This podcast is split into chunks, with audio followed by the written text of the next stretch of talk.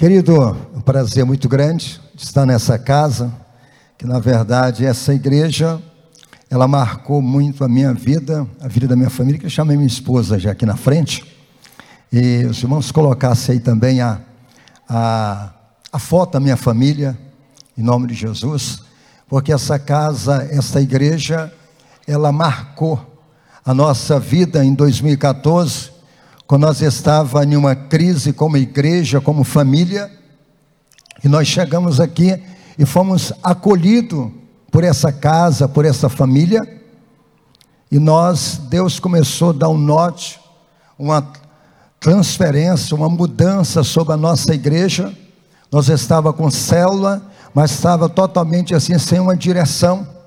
E quando nós chegamos aqui, nós fomos amados, fomos escolhidos de ser abraçado por essa família, por essa igreja.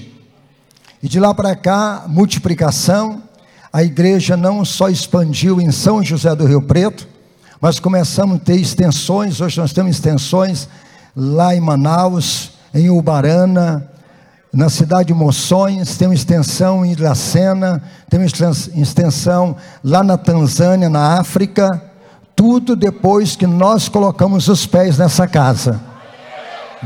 Então foi uma mudança extraordinária.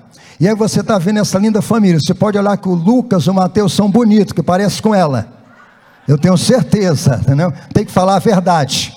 Não? O Lucas é o pastor que assumiu a igreja e é assim é, uma maneira de falar como um pai, mas verdadeiramente com tanta alegria. A igreja ela estava nessa posição. Agora ela agora que voou, não? Tem pessoa que liga para mim no Maranhão, foi pastor Antônio. Você falava que o, Lucas pregava muito. Não, agora eu sei porque é que o senhor foi para o Maranhão. Que o menino é demais, prega muito. Mas eu tive agora na conferência lá e ele me quebrou muito. Porque uma pessoa um dia falou para ele assim: Lucas, você é demais. Ele falou: Não, é porque você não conhece o meu pai. Se conhecesse quem é meu pai. E eu lembrei muito de Davi, que naquele momento do rei Saul perguntou: quem é o pai desse menino? Se você é alguma coisa, porque você tem pai. Se nós chegamos aonde nós estamos chegando, é porque essa igreja se tornou um pai e uma mãe para nós. O Mateus e a Maiele são hoje os pastores de jovem da igreja. Nessa semana agora de sábado para domingo, eles foram fazer um vigilhão lá na cidade de Moções, da meia-noite às seis da manhã no ginásio. Então estamos vivendo um avivamento. Diga para a pessoa do teu lado: você não vai viver o avivamento, porque você já está no avivamento. Tem pessoa que está esperando o avivamento, já está vivendo o avivamento. Quando eu coloquei meus pés em 2014, a minha esposa, nós já passamos a viver o avivamento. Tem pessoa que está orando, Senhor, manda o avivamento para o Brasil. O avivamento já está acontecendo. E foi gerado, está com dois anos, a Maria Lívia. E o que nos chamou a atenção em falar do Maranhão é que eu e minha esposa fomos levar 20 cesta básica para as pessoas carentes do Maranhão. E o Bill Johnson ele escreve no livro dizendo assim: se você nunca fez algo que parece tolice, é porque você é tolo.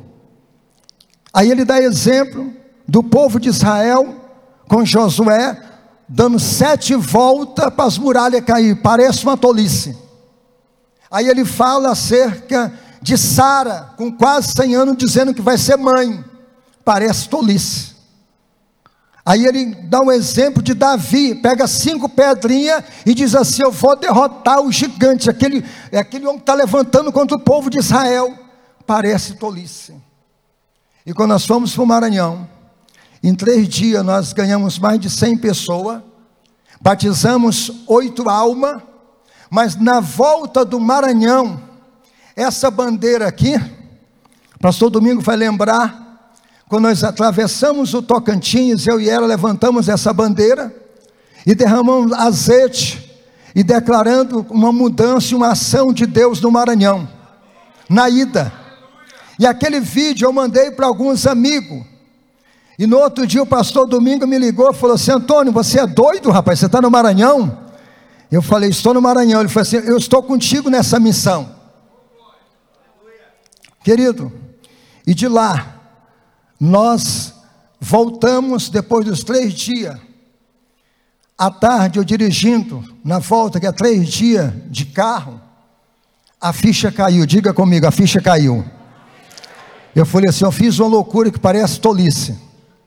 Batizei oito almas, mais de cem pessoas, e agora quem vai cuidar desse povo? E eu estou só pensando. A minha esposa do meu lado, igual está aqui, ela falou assim: Antônio, se o Ribamar, que é do Maranhão, não quiser voltar para o Maranhão, quem vai cuidar daquele povo? Eu falei, minha filha, boa pergunta. Quem vai cuidar daquele povo? Ela falou assim: Eu sei quem vai cuidar. Eu falei assim: então fala. Eu aprendi aqui pelo pastor Domingo como um pai, se não quiser ouvir a voz do Espírito Santo, escuta a voz da sua esposa.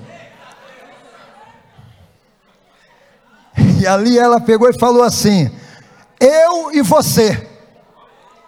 Eu falei, e a igreja de São José do Rio Preto? Ela falou: tem três pastores para cuidar. Eu falei, nossos filhos, todos dois estão casados.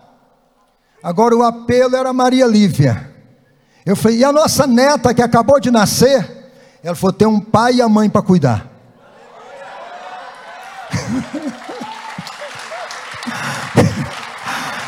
Ele não tinha mais saída. O pessoal em Vargem Grande falou assim: Pastor, você é doido. Eu falei: Minha esposa é mais doida do que eu. Eu falei: Então, estamos fechados. Vamos mudar para Vargem Grande. Querido, estamos há um ano e já sete meses na cidade. Eu queria mostrar já um vídeo da escolinha de futebol. Na escolinha de futebol você vai ver o ônibus que essa igreja nos abençoou, a missão. Hoje aquele ônibus traz todo domingo a média de 130, 140 pessoas. Foi tão ungido aquele ônibus que até na pandemia, que é tanto de gente, ninguém pegou Covid. Saiu consagrado daqui. Ninguém pegou Covid dentro do ônibus. Estava consagrado, ungido. Então, e essa, esse vídeo que nós vamos assistir da escolinha, as crianças, nós temos a escolinha de futebol na Paulica, a escolinha de futebol lá no Barrocão e lá no Canaã, que é um bairro de dentro de Vargem Grande. E nós fizemos um torneio das três escolinhas do projeto Terra Nobre. Aquelas crianças, eles não têm de manhã cedo um pão para comer. Então, quando a gente marca já o treino, eles sabem que naquele dia eles vão comer pão, com manteiga, leite café.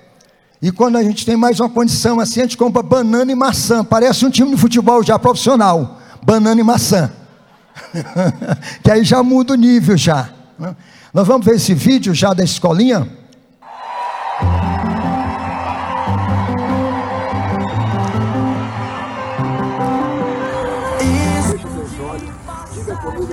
Jesus. Vai forte, Senhor Jesus. Nessa manhã, eu quero te agradecer pela tua presença neste lugar. Senhor Jesus, meu coração pertence ao Senhor. Nesta manhã, nós vamos tomar café. Vamos te adorar, porque o Senhor é bom e as suas misericórdias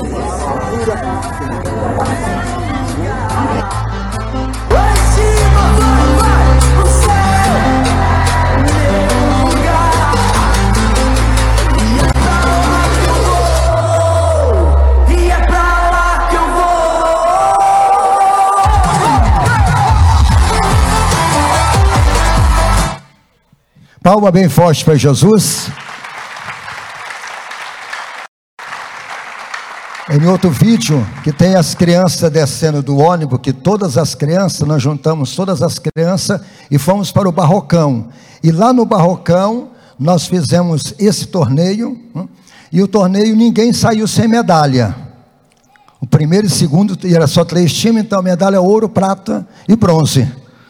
Todo mundo saiu alegre. Querido, e eu queria falar também acerca, quando nós chegamos, nós implantamos o projeto Terra Nobre, que é um projeto de missão, de alcançar os perdidos através de uma obra social.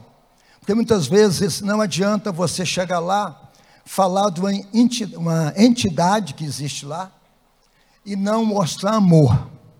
O amor ele supera todas as coisas. E quando nós olhamos de amor, muitas vezes a pessoa vai falar de Jesus para alguém, mas alguém precisa o quê? A barriga está vazia, precisa de um alimento, precisa de uma roupa. E quando o ônibus saiu daqui, a gente levou várias doações de roupa. Como até hoje a gente recebe doações aqui do estado de São Paulo, de várias igrejas que doa, e a gente quando vai, a gente mostra o que? O carinho, o amor e uma maneira de evangelizar, ganhar alma. E lá nós não, não fazemos esse apelo, quem quer aceitar Jesus? Não. Nós chamamos quem já pecou na vida, todo mundo já pecou, levanta a mão, então levanta, faz oração do arrependimento. Aí eles faz oração do arrependimento, declarando Jesus como Salvador. Nesse um ano e sete meses, para a glória de Deus, nós já batizamos 282 pessoas. Hum? Nós vamos assistir o vídeo. Esse vídeo é do projeto das doações, aonde, fora as doações, não adianta também não quebrar a maldição que é a pobreza. A idolatria, ela leva a pessoa à pobreza, e a pobreza não está no braço, ela está na mente. A pobreza está que tem que quebrar uma cultura que a pessoa fala assim: eu nasci pobre, meu avô, meu bisavô, tataravô é pobre, eu também vou acabar pobre. E a gente ensina e orienta que nascer pobre não é defeito. Você não escolhe qual a família que você vai nascer, mas morrer pobre é burrice. E a gente tem quebrado isso falando o quê? Para gerar também emprego. Hoje, dentro de Vargem Grande, nós temos já o salão multiuso, que é um salão para gerar emprego para as pessoas, já fabricando sandália, tipo havaiana, e fabricando também lixeira, porque dentro de Vargem Grande, Vargem Grande é uma cidade que tem mais câncer na pele, por falta de água e as pessoas tem vezes que passam semanas sem tomar banho por falta de água. E aí tem muito, eu sempre falar, tem mais flamenguista do que gente. Aí para ganhar os flamenguistas eu digo assim, eu quero só os flamenguistas que não voa, só os que andam na terra. Porque tem muitos urubu lá. É muito, mas muito mesmo. Em cima da minha casa tem dia é 10, 8, e o Espírito Santo um dia falou assim comigo: no dia que se acostumar com os urubu, você tem que ir embora da cidade. Porque em frente ao Banco do Brasil, você vê urubu tomando água, bebendo. Em frente, estou falando no centro da cidade, em frente ao Banco do Brasil. Mas por quê? Por causa do lixo. Porque o lixo, ele joga o quê? Eles pegam o lixo e jogam na rua. E a ideia é que nós já estamos começando a fabricar lixeira, e na lixeira um cartãozinho. Agora, quando nós chegar agora, nós vamos entregar, doar 50 lixeiras. E conscientizar as pessoas que lixo não se joga na rua. Mas para quebrar isso, vamos fazer o quê? Um cartãozinho que toda semana uma pessoa da equipe do projeto vai passar e olhar se está colocando lixo na lixeira, vai colocar assim, fiel Quatro, quatro pontos, ganha uma, uma cesta básica. Aí a pessoa vai ter aquela fidelidade de não jogar o lixo na rua. E alguns comerciantes já compraram a ideia que a gente vai deixar as lixeiras nos comércios para vender. E aí as pessoas vão estar gerando emprego e nesse nesse mesmo salão nós vamos ter já a escolinha lá no bairro Soldadinho que é de uns bairros de mar que tem mais crime, e as crianças também são levadas ao tráfico muito cedo e à prostituição. Hoje nós estamos cuidando de meninas, a minha esposa com a equipe, menina de 12 anos que já é mãe. É assim uma, uma coisa triste da gente olhar. Você olha para a menina, você acha que ela tem 10 anos e já é mãe. Vamos assistir esse vídeo do projeto Terra Nobre. Eu serei Pai de multidões, tocar. Abençoa a minha casa, a minha família. A partir de hoje, eu sou abençoado. Amém. Tocarei em muitas gerações.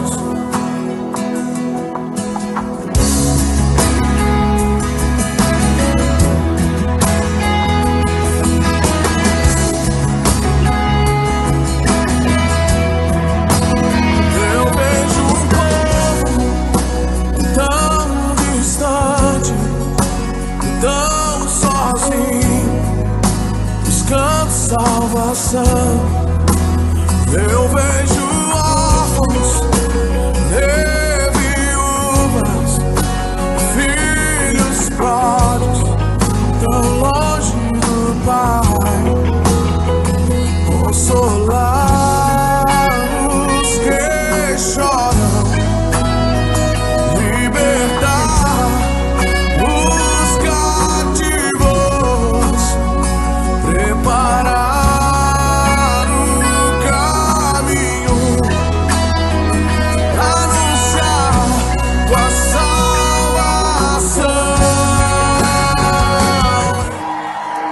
Amém? Dá uma paradinha quando assistir todo o vídeo. Esse projeto, querido, nós temos alcançado as pessoas e as famílias têm vindo e alcançado assim, dizer assim, olha, aonde eu vou? Aí eles começam a procurar o projeto, além do emprego, e a cesta básica, ela tem sido, e a gente fala assim, não é, nós não somos governo, não é político nem partidário. A cesta básica é a arca do Senhor entrando na tua casa, como entrou na casa de Obed-Edom. Entra a presença de Deus. E quando passa três meses, a gente tem muito testemunho de pessoa que fala assim, pastor, não precisa mais da cesta. Tudo mudou na minha casa. Poucos dias agora antes de viajar aqui para o estado de São Paulo, nós fomos na casa de um homem e no, no carro eu estava com a cesta para entregar para ele. Quando eu cheguei, orei por ele, ele falou, pastor, entra aqui no meu quarto. E a maioria das casas lá não tem cama, é só rede.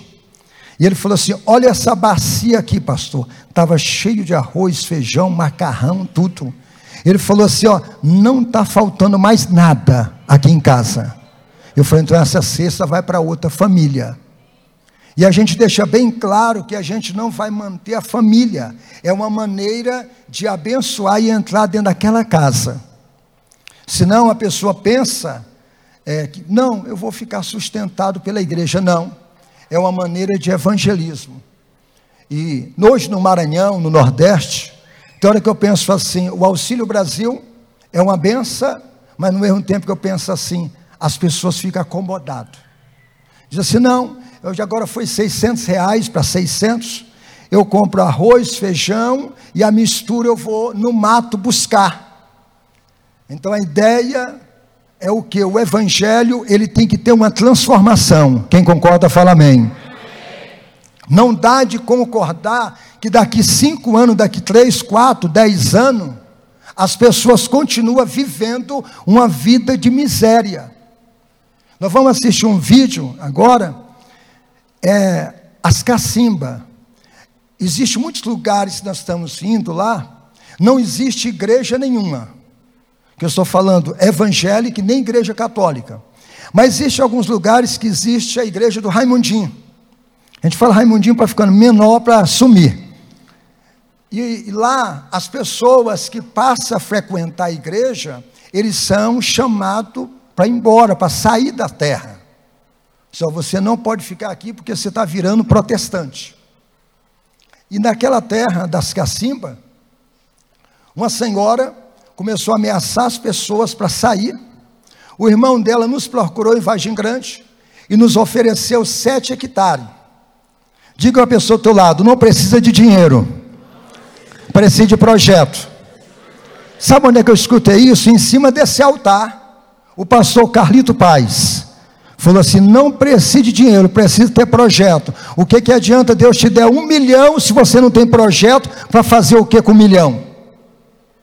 E aí, quando essa palavra ela entrou muito dentro de mim, eu recebi esta palavra, e quando o moço falou dos sete hectares, não nós compra.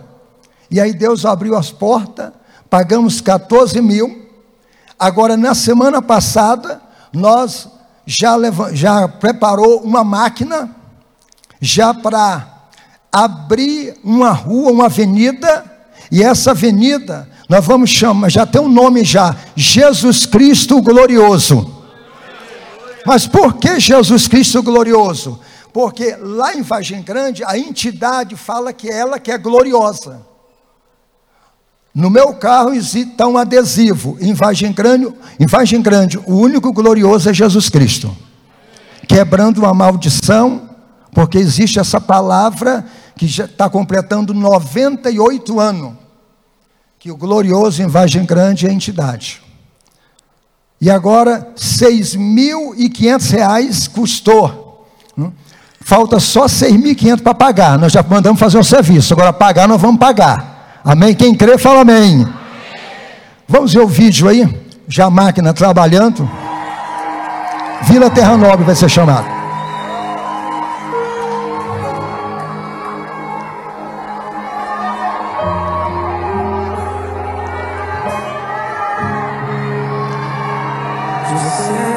Vai ser a avenida. E vai abrigar 46 famílias.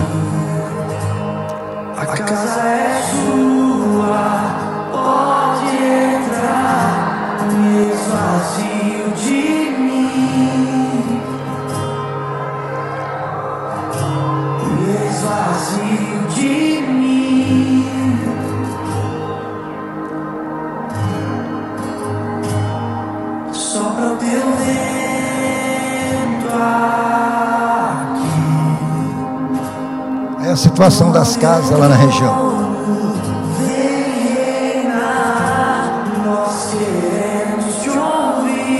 Escopo Babassu.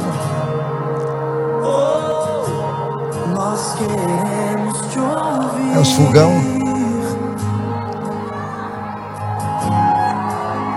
É o giral.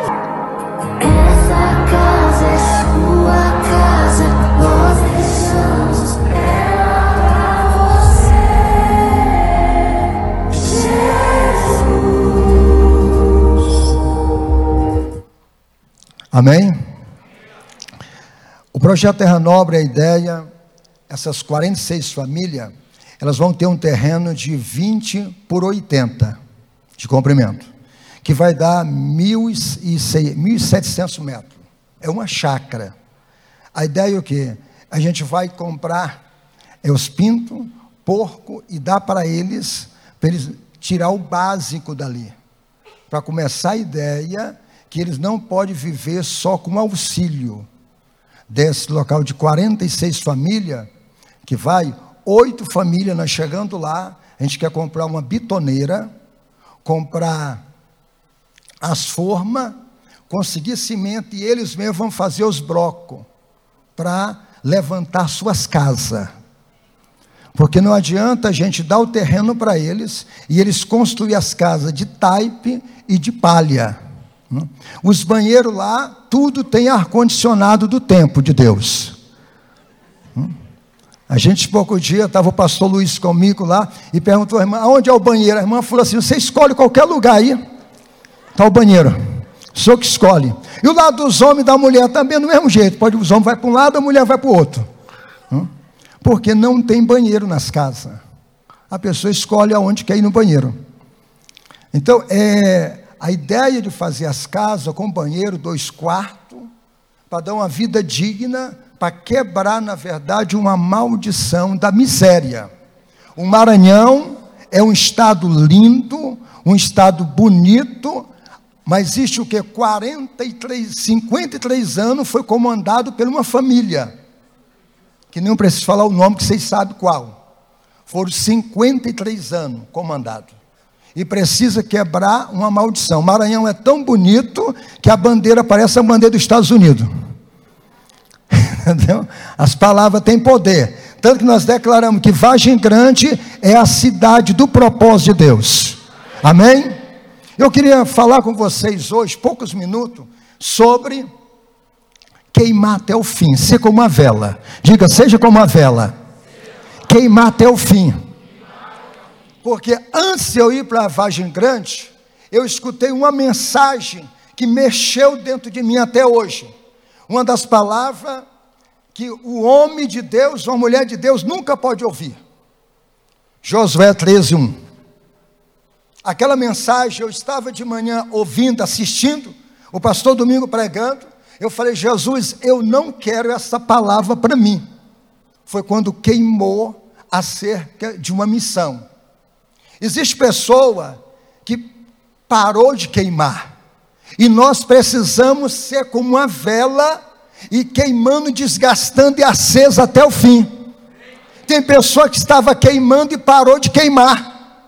Se você venceu o Covid, querida, porque Deus tem um propósito na sua vida. Você não venceu o Covid por acaso, propósito de Deus. Abra aí a sua Bíblia, em 2 Timóteo, capítulo 2, versículo 19 ao versículo 21. Um conselho, uma palavra de Paulo para Timóteo, quando ele diz assim, segundo Timóteo, capítulo 2, versículo 19. Entretanto, o firme fundamento de Deus permanece inabalável, selado com essa inscrição: O Senhor conhece quem lhe pertence. Afasta-te da iniquidade de todos aqueles e todo aquele que confessa o nome do Senhor. Numa grande casa há vaso não apenas de ouro ou prata, mas também de madeira e de barro. Alguns para fins honroso, outros para fim desonroso. Se alguém purifica dessas coisas, será vaso para honra, santificado útil para o Senhor e preparado para toda boa obra.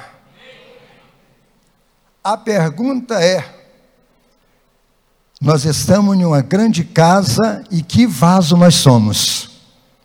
Dá o exemplo do vaso de ouro e de prata, de honra, mas o vaso de madeira, de barro, muitos para desonra. Quando o Senhor, Ele nos chama, Ele nos chamou não só para nós ser um crente salvo e terminou tudo. Não. O propósito de Deus está além daquilo que nós imaginamos. Mas o tempo vai passando e a chama, ela não pode diminuir, ela tem que aumentar o fogo. Se não aumentar o fogo, está precisando o quê? De aumentar a presença, o secreto. Ninguém vai aumentar uma chama se não tiver tempo com Deus. E Deus, Ele não errou quando escolheu eu e você para um propósito nessa terra. E quando nós olhamos aqui esse conselho de Paulo, ele está falando de, ele diz bem certo, uma grande casa, há vaso de ouro e de prata, mas vaso, há vaso de barro e de madeira. A pergunta é: que tipo de vaso você quer ser? Se é de honra ou de desonra? Quando o próprio Deus, ele te chama, ele te chama para um propósito, me chama para um propósito. Agora nós precisamos estar no eixo da vontade dele, no propósito dele. Pouco tempo já estava no Maranhão, Deus, eu estava orando, Deus mostrou um metalon redondo, e ele falou assim: Antônio, quando você está no eixo, tudo o difícil fica fácil. Aí de repente eu via como eu saindo do eixo, e viu uma tempestade, um vento forte, ele falou assim: Você consegue as coisas fora do eixo, mas é com a tua própria força e a tua própria vontade. Aí fica difícil. Mas quando voltava para o eixo, aí tudo encaminhava rápido. Aí o Senhor mostrou um globo e mostrava a bandeira do Maranhão. E aí o Senhor dizia assim, muito claro: quando está no meu propósito, na minha vontade, tudo dá certo.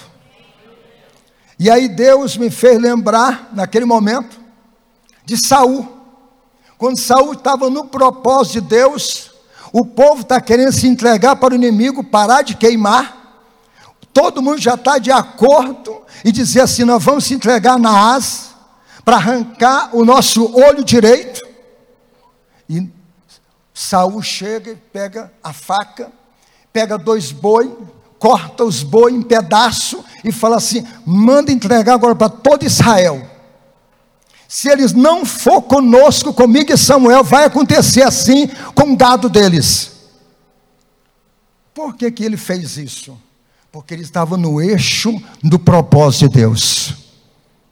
Quando você está no eixo do propósito de Deus, Deus te dá ousadia, Deus te dá coragem. Você não tem medo, medo do inimigo. Mas quando você sai do eixo, vem a tempestade. Quando você sai do propósito e quando vem a tempestade, você começa a dizer assim: Eu vou parar, não dá mais. Existe uma frase que Deus tem falado conosco: quando você estiver cansado, corre, que aí você chega no teu objetivo. Tem pessoa que está cansado, está parando. A hora que você estiver cansado, o que você tem que fazer? Corre, que logo você chega. Agora, quando você olha, olha para o cansaço, você começa a sair do propósito.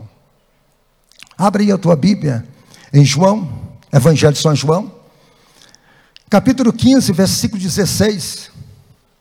Não foi nós que escolhemos o Senhor, foi Ele que nos escolheu. É muito claro. Vocês não me escolheu, mas eu escolhi para dar fruto, fruto que permanece o fim que o Pai lhe conceda a vocês, que tudo que pedirem em meu nome será feito. O Senhor, Ele te chamou e te fez o que? Para você, fruto para permanecer. Não é fruto temporário, não. É fruto que permanece.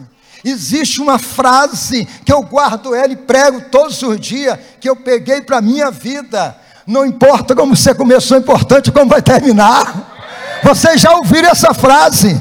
Vocês sabem de quem é essa frase? As frases do Bill Jones, do pastor Domingo, faz parte da minha vida. Eu carrego. Por quê, querido? O que importa 40, 50 anos e não terminar bem. O mais importante não é como nós começamos, o importante é como nós vamos terminar. E terminar queimando. Jesus, quando ele está na cruz, ele fala assim: Pai, está tudo consumado. No grego, telestai. O que, significa a palavra telestai? Em primeiro lugar, ele está falando: um pai dava missão para o filho.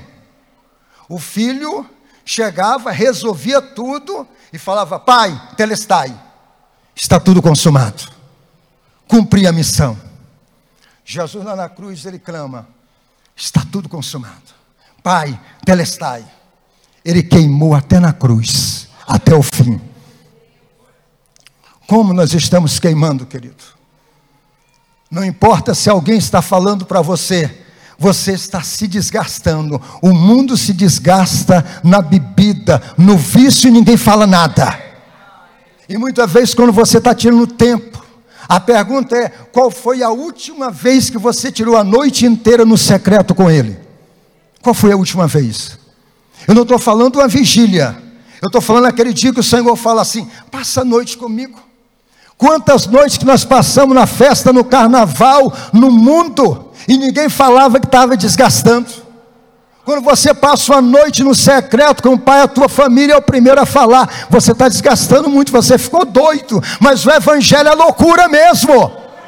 É loucura. O evangelho é para se desgastar mesmo, porque o nosso tempo aqui na terra é muito pouco. A eternidade que nos espera, nós vamos voltar de onde nós viemos. E essa paixão tem que estar queimando até o fim. Segundo, querido, era quando você, uma pessoa comprava uma propriedade e pagava. Ele comprava uma propriedade, chegava e dizia assim: Telestai, está paga.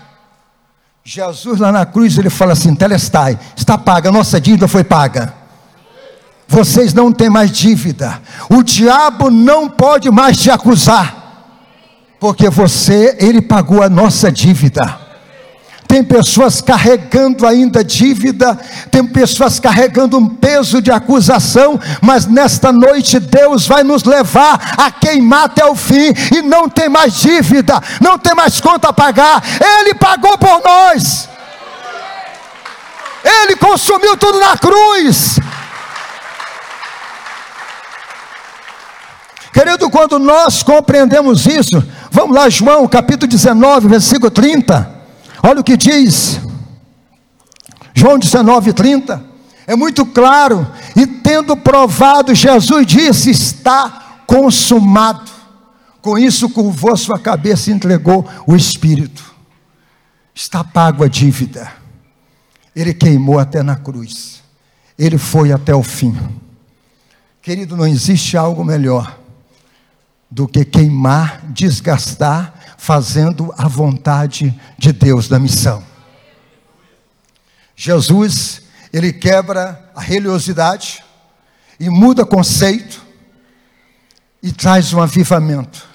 Avivamento, nós sabemos que não é uma multidão só. Avivamento é transformação. Jesus encontra, vocês sabem, aquela mulher lá no poço de Jacó. Os discípulos chegam, foram comprar comida, foram lá para o McDonald's, foram lá para o Habib, foram buscar comida lá no Carrefour, e eles voltam e olha Jesus conversando com a mulher. E aquela mulher, Jesus se relaciona muito fácil com aquela mulher, dizendo o quê? Me dá água. Ela falou: Você, sendo judeus, e eu samaritana, pede água? Ele falou assim: mulher, se soubesse quem está falando contigo, eu tenho água, eu te daria. Ela falou assim: mas como? Você não tem nem balde para tirar água? Como é que você fala isso? Naquele momento, querido, aquela mulher compreende depois quem era que estava falando com ela. Ela sai e vai em direção à cidade e chega assim: Eu encontrei um homem que surpresa era aquela mulher dizer que tinha encontrado um homem lá no poço, uma mulher que tinha tido cinco maridos. O horário que aquela mulher foi era meio-dia. Por que meio-dia? Pastor Domingo, muitos sabem aqui, ninguém vai buscar água meio-dia. Hora de buscar água é de manhã cedo ou de tardezinha. Por quê? Porque o sol é quente demais no deserto. Como é que, no deserto, como é que você vai buscar água meio-dia? Aquela mulher estava buscando água meio-dia de vergonha porque ela é criticada. O discípulo chega, olha Jesus falando, e daqui a pouco eles falam: Senhor, vamos comer, tem comida aqui. Jesus falou assim: A comida que eu tenho para comer, vocês não conhecem. Falou: Tu certo alguma comida? Ele falou assim: É fazer a vontade do meu Pai e realizar a obra dele, que me enviou. Deus te escolheu para se alimentar da vontade do Pai. Aquela mulher vai e traz a cidade inteira, um grande avivamento acontece através de uma mulher. Aquela mulher saiu queimando e traz uma cidade, e nós estamos vendo, querido, que essa cidade está queimando, porque o fogo do Espírito Santo, do avivamento, para queimar até o fim, está no teu coração, está na tua vida. Mudou, e o preconceito foi quebrado do relacionamento. Nós não podemos quebrar, parar relacionamento com pessoas, porque se nós cortar o relacionamento, nós vamos cortar a maneira de conversar com as pessoas. Jesus, ele se relacionava com todo mundo. Jesus, chegando nos últimos dias dele, lá vem um soldado, Pedro com a espada, ele faz o quê? Corta a orelha do soldado Malco. O que aconteceu, querido? O que, que Jesus fez? Ele pega, volta a orelha no local e coloca. Jesus não quer que corte o relacionamento para ouvir. Quantas pessoas que está cortando o relacionamento porque aquela pessoa não presta? É desse que Jesus quer A igreja é a oficina de consertar doido. É uma oficina. Quem não prestava aí, levanta a mão para o céu. Meu Deus, eu levanto até os pés. Não. Jesus consertou os malucos. Não. Mas sabe o que, é que ele fez? Fez nós mais doido ainda. Não. Mais apaixonado ainda. E é isso que o Senhor Jesus está fazendo. Ele quer que a paixão, a chama queima. Ah, querido, nesse momento nós estamos vivendo para nós queimar até o fim, desgastando e queimando até o fim. É importante nós saber. Ou a igreja vive um grande avivamento ou vive um grande sepultamento. É escolha da igreja. A igreja que vive um grande avivamento não comete suicídio. E como assim, pastor? Ela continua orando a intercessão, a paixão e a missão e o evangelismo, querido. E uma coisa importante nessa casa, nessa igreja, é a missão que queima. A missão por vida, por pessoa.